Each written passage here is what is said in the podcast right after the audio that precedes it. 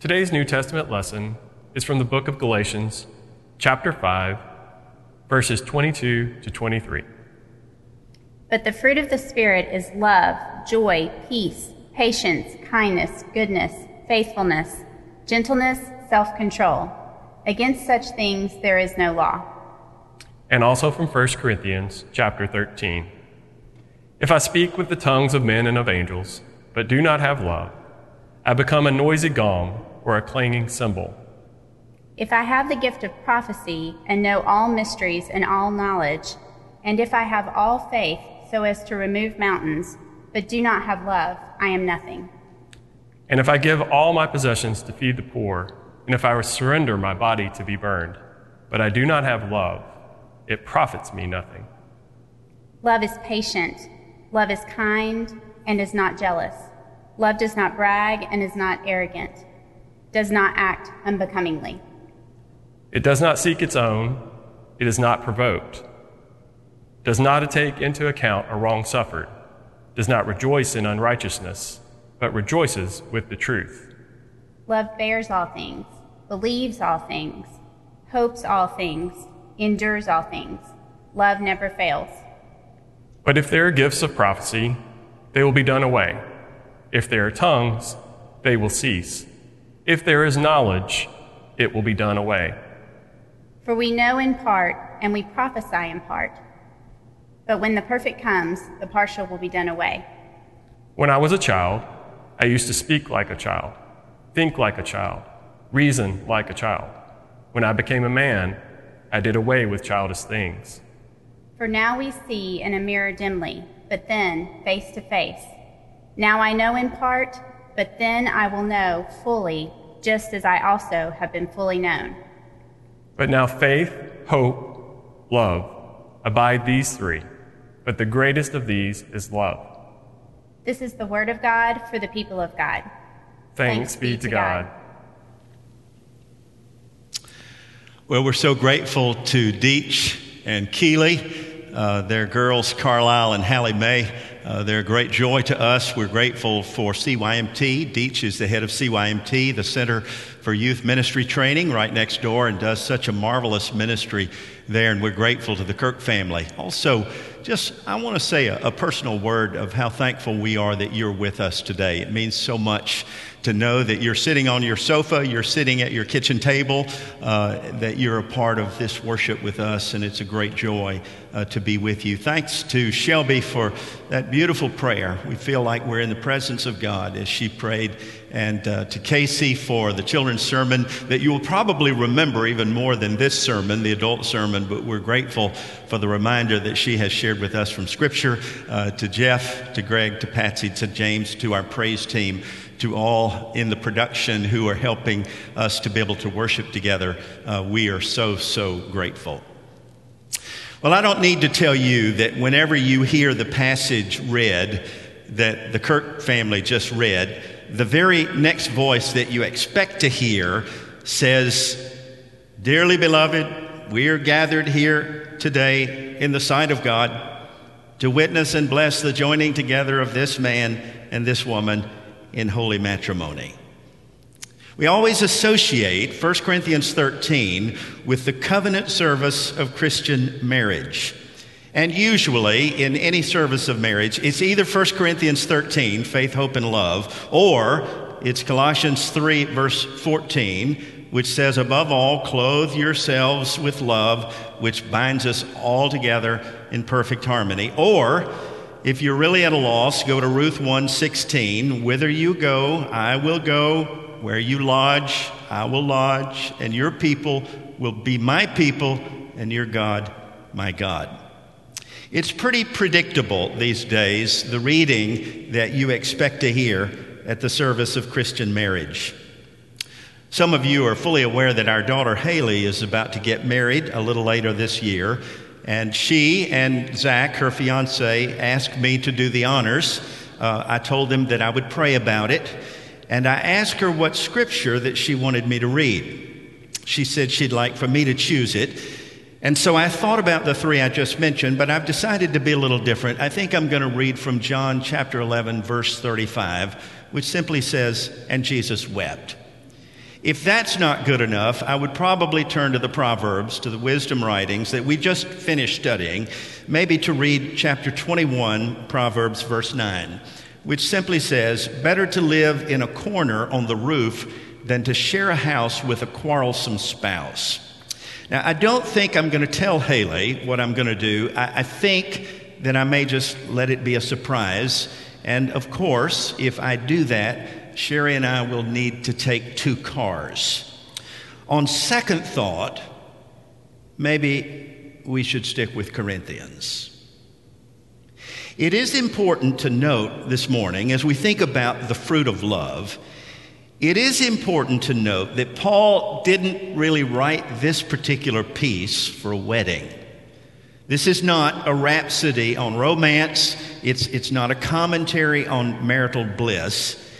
It is actually a prescription for a church that was having a tough time sticking together. It's in the front lines of relational and communal dissent that Paul offers to us a way of living that is selfless, that is sacrificial, that is loving.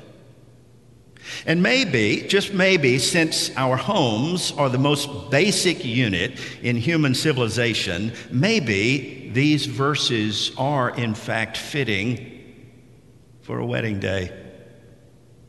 I was reading a book the other day by Phil Calloway. Mr. Calloway is a Canadian essayist, writer, humorist, and he's written a book called Family Squeeze, in which he writes the following words about marriage. "The first 3 years of our marriage were miserable until I got a divorce from loving myself and seeking my own way. I was reading the book of Galatians one night when I stumbled across this verse in chapter 2, verse 20, which says, 'I no longer live, but Christ lives in me.' Suddenly," he says, "a profound thought hit me. If I'm dead, and Christ is living in me, can my wife see him there? I have since discovered," he says, "that finding the right person is less important than being the right person. The happiest married people I know," he says, "I have discovered that they have discovered early on that the better comes after the worse." But this text was written not for those bound by the covenant of marriage. This text was written for those bound by the covenant of baptism. The truth of the matter is, when you repent of your sin, when you confess Jesus Christ as Lord and Savior, you are not only united to God, you are wedded to his body.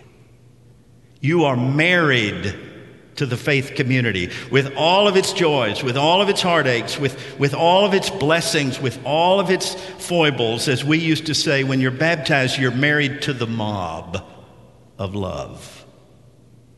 Now, here's what we know about Paul. For Paul, true love, real love, genuine love, is not really measured by how good it makes you feel, but it's measured by our capacity to endure friction without division.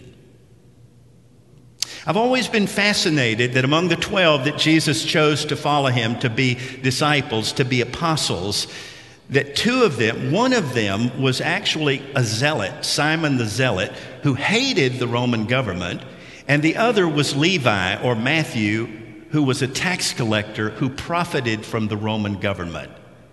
It's always struck me as a little humorous that Jesus chose these two opposite men to be roommates among the 12 in order to test the fabric of their love. I think that Paul would be the first to say, love doesn't always feel good. The truth of the matter is, and I'm preaching to the choir today, sometimes love hurts. Some of you who are musicians would know the name Boudleaux Bryant. Mr. Bryant and his wife Felice wrote 6,000 songs in Nashville. They wrote songs that some of you older folk would remember, like Bye Bye Love, Wake Up Little Susie. But they also wrote a song called Love Hurts. It was recorded in 1960, first by the Everly Brothers, and some of you also may remember in the 70s, I think it was about 1975, that a Scottish rock band named Nazareth also made this a hit. And of course later, a folk singer named Emmylou Harris sang it. Here's how it goes. Love hurts. Love scars. Love wounds. Love marks. Any heart not tough or strong enough to take a lot of pain, Love is like a cloud. It holds a lot of rain.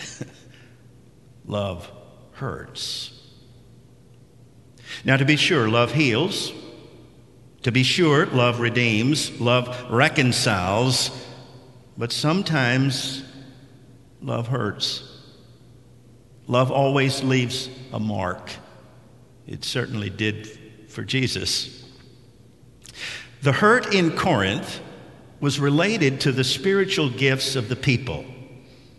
Now, of all the churches that Paul established, and there were many, there was none more gifted than Corinth.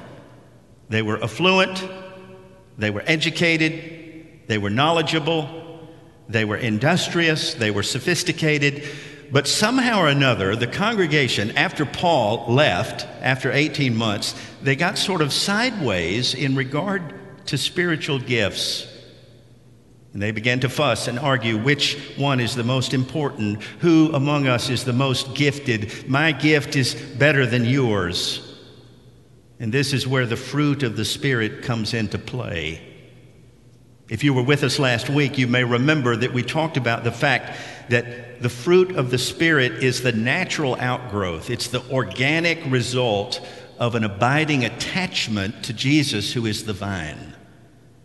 But what was going on in Corinth was, apparently, they had a fruit shortage. They had a deficiency of joy. They had a lack of peace. There was very little patience among them for each other. There was not much kindness, and above all, worst of all, they had a shortage of love. Haddon Robinson, the great Baptist preacher who died just 3 years ago, said it like this: love is that thing which, if a church has it, it doesn't really need much else. But if it doesn't have it, whatever else it's got doesn't seem to matter very much. It's the preeminent fruit, love. Now, Jesus said this himself. You remember in his farewell section in the fourth gospel, John 13:35, Jesus said, "By this shall all people know that you're mine, by the way that you love each other." Not by your preaching, not by tongues, not by prophecy, not through philanthropy, not through knowledge, not through faith, not even through martyrdom, but by love. This is the litmus test of a disciple of Jesus. If you look at the verse just prior to that, verse 34 in John 13, Jesus says, "A new command I give unto you, that you're to love one another as I have loved you." Jesus just upped the ante on us. As I have loved you. How has Jesus loved us? Selflessly, sacrificially, unconditionally, without restriction, unwarranted, unconditional agape love. That's the highest form of love that originates with God.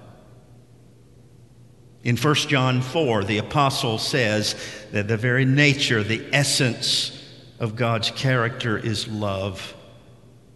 And Jesus says it's the ultimate standard. It is the litmus test. It is the defining mark of a believer. In fact, I think you can make a case for the fact that all the other fruits in the basket are just concrete expressions of love. For example, joy is love singing. Peace is love resting. Patience is love waiting. Kindness is love's caress. Goodness is love's character. Faithfulness is love's habit. Gentleness is love's disposition. Self-control is love's discipline. But it's all about agape. Love is the preeminent fruit that enables the church to be sticky, to stick together. Not only is love preeminent, but I think love is practical. In other words, it's not some kind of hypothetical, ethereal, abstract, intangible ideal. It's always hands-on. The truth is, love is not just a noun. Love is a verb. It's something we do. Many of you have told me about a book that you've read by Bob Goff. It's called Love Does. One of the wonderful quotes in the book, and there are many, that Bob says is, he says at one point, I used to want to fix people, but now I just want to be with people. Boy, don't we know that feeling, especially right now. On another page, he says, you don't always need a plan. Sometimes you just need to be present. Presence is embodied love. It's incarnational. It's Emmanuel. It's God with us. And my favorite quote in the whole book is this. Most of us need love and acceptance more than we need advice. Boy, is that ever true. Love does. It's a verb. In fact, and Casey shared this with us a moment ago, in chapter 13, verses 4 through 7, there are no less than 15 verbs in that section. 7 are positive, 8 negative, and Paul is very specific about what love does and what love doesn't do. First, the positive. He says love is patient. It's kind. It's happy about the truth. It bears all things. That means it puts up with a lot. It believes all things. That means it expects the best. It hopes all things. It endures all things. And then Paul gives us the negative. This is what love is not. Love is not jealous. Doesn't want what everybody else has. It's not braggadocious. It doesn't call attention to itself. It's not egotistical or rude. It's not demanding. It doesn't have to have its way.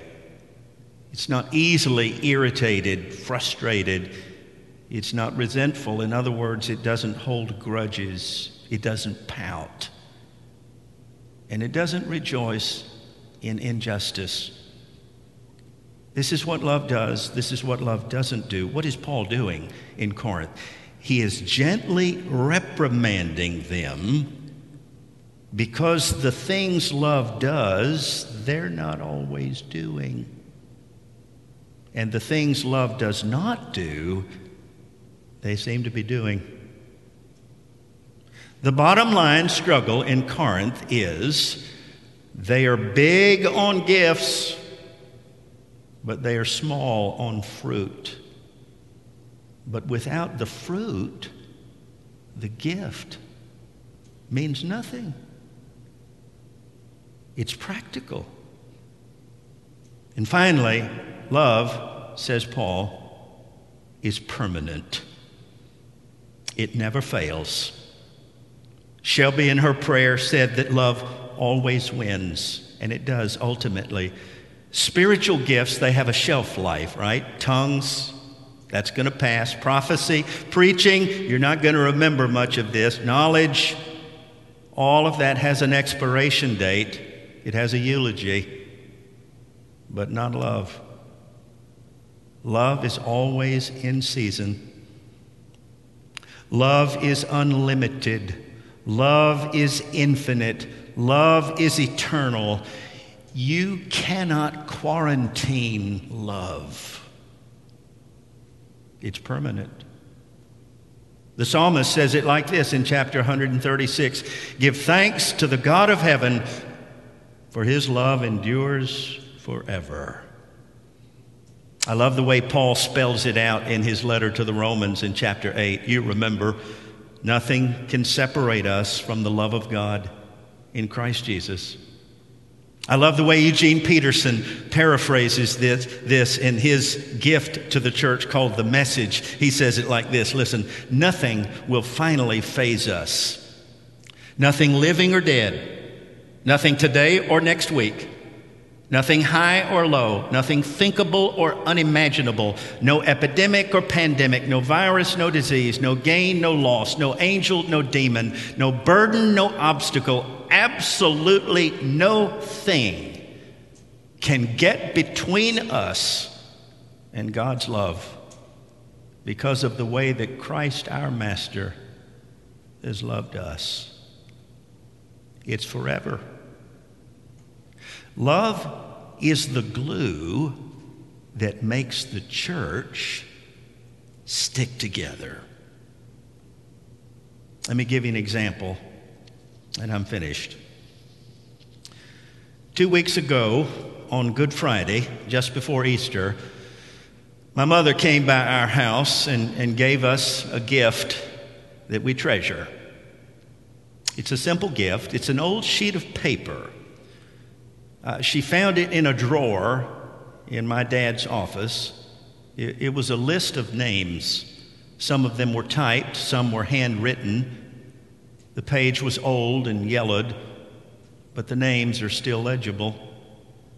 And I recognized that it was a page out of my father's prayer list. It was after the stroke. I could tell that because where once his penmanship had been so beautiful, it was still legible, but a bit difficult to read. And my name was on that list. My sister, my brother, my mother, our family, our friends. In fact, as I studied the list, I found on the back of it, in his handwriting, three names of people who are part of this church. Some of you, I guess, knew him years ago. He's been gone almost 16 years. Some of you knew him, I guess, in another life, and maybe one day you asked him for prayer, and he wrote it down. I got my cell phone, and I took a picture of the page, and I sent it to those three friends. I think they're probably watching this morning. I sent it to them, their names, because I wanted them to know that someone on the other side loved them enough to intercede for them. I still have the sheet. It's helping me to be more intentional about keeping my list. And as I read it, it occurred to me that the most loving thing that you can ever do for another human being is to pray for them. I mean, really pray. Not just to say it, but to do it. It occurred to me that the church is at her best when we're on our knees, when we're interceding for one another. I want to give you a challenge this morning because I think that praying for someone is a spiritual hug. I know it is.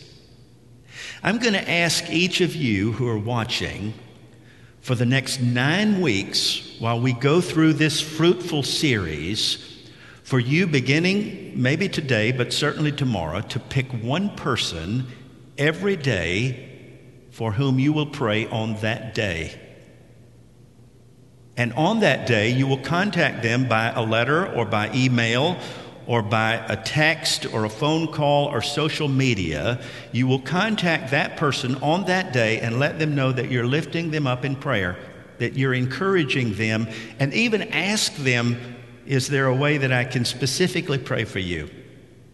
Now, if you're a little sheepish about it, just say it's something that your crazy pastor at Brentwood recommended that you do, but do it and then record their name in your journal. Get a journal, record the name, which will become your prayer list. I think it will mean something to the person that you call, and I know it will mean the world to you. I figured the other day that if each one of us do this 7 days a week with 7 different people each week for 9 weeks, do the math, that's 63 people. And that if you were to multiply 63 times 8,500, which is the membership of the church, the number is 535,500. It's 500,000. And if you who are a part of this streaming community, wherever you live in the world, if you were to join us in this challenge, we would touch and reach over 1 million people with the fruit of love. It's not about the number. It's about the fruit. And I've discovered, as did the church in Corinth, that it's the fruit that determines the impact of the gift. There is exponential fruit in a simple act of love. After our benediction in a few moments, there will be information and instruction as to how you can be involved in the fruit challenge. And I'm inviting you to join us today for the next 9 weeks so that love can be a verb and not just a noun. And that together as God's body, united by the Spirit of God, that we might become intentionally fruitful for love's sake to the glory of God, so that we might be a sticky church. In Jesus' name, amen.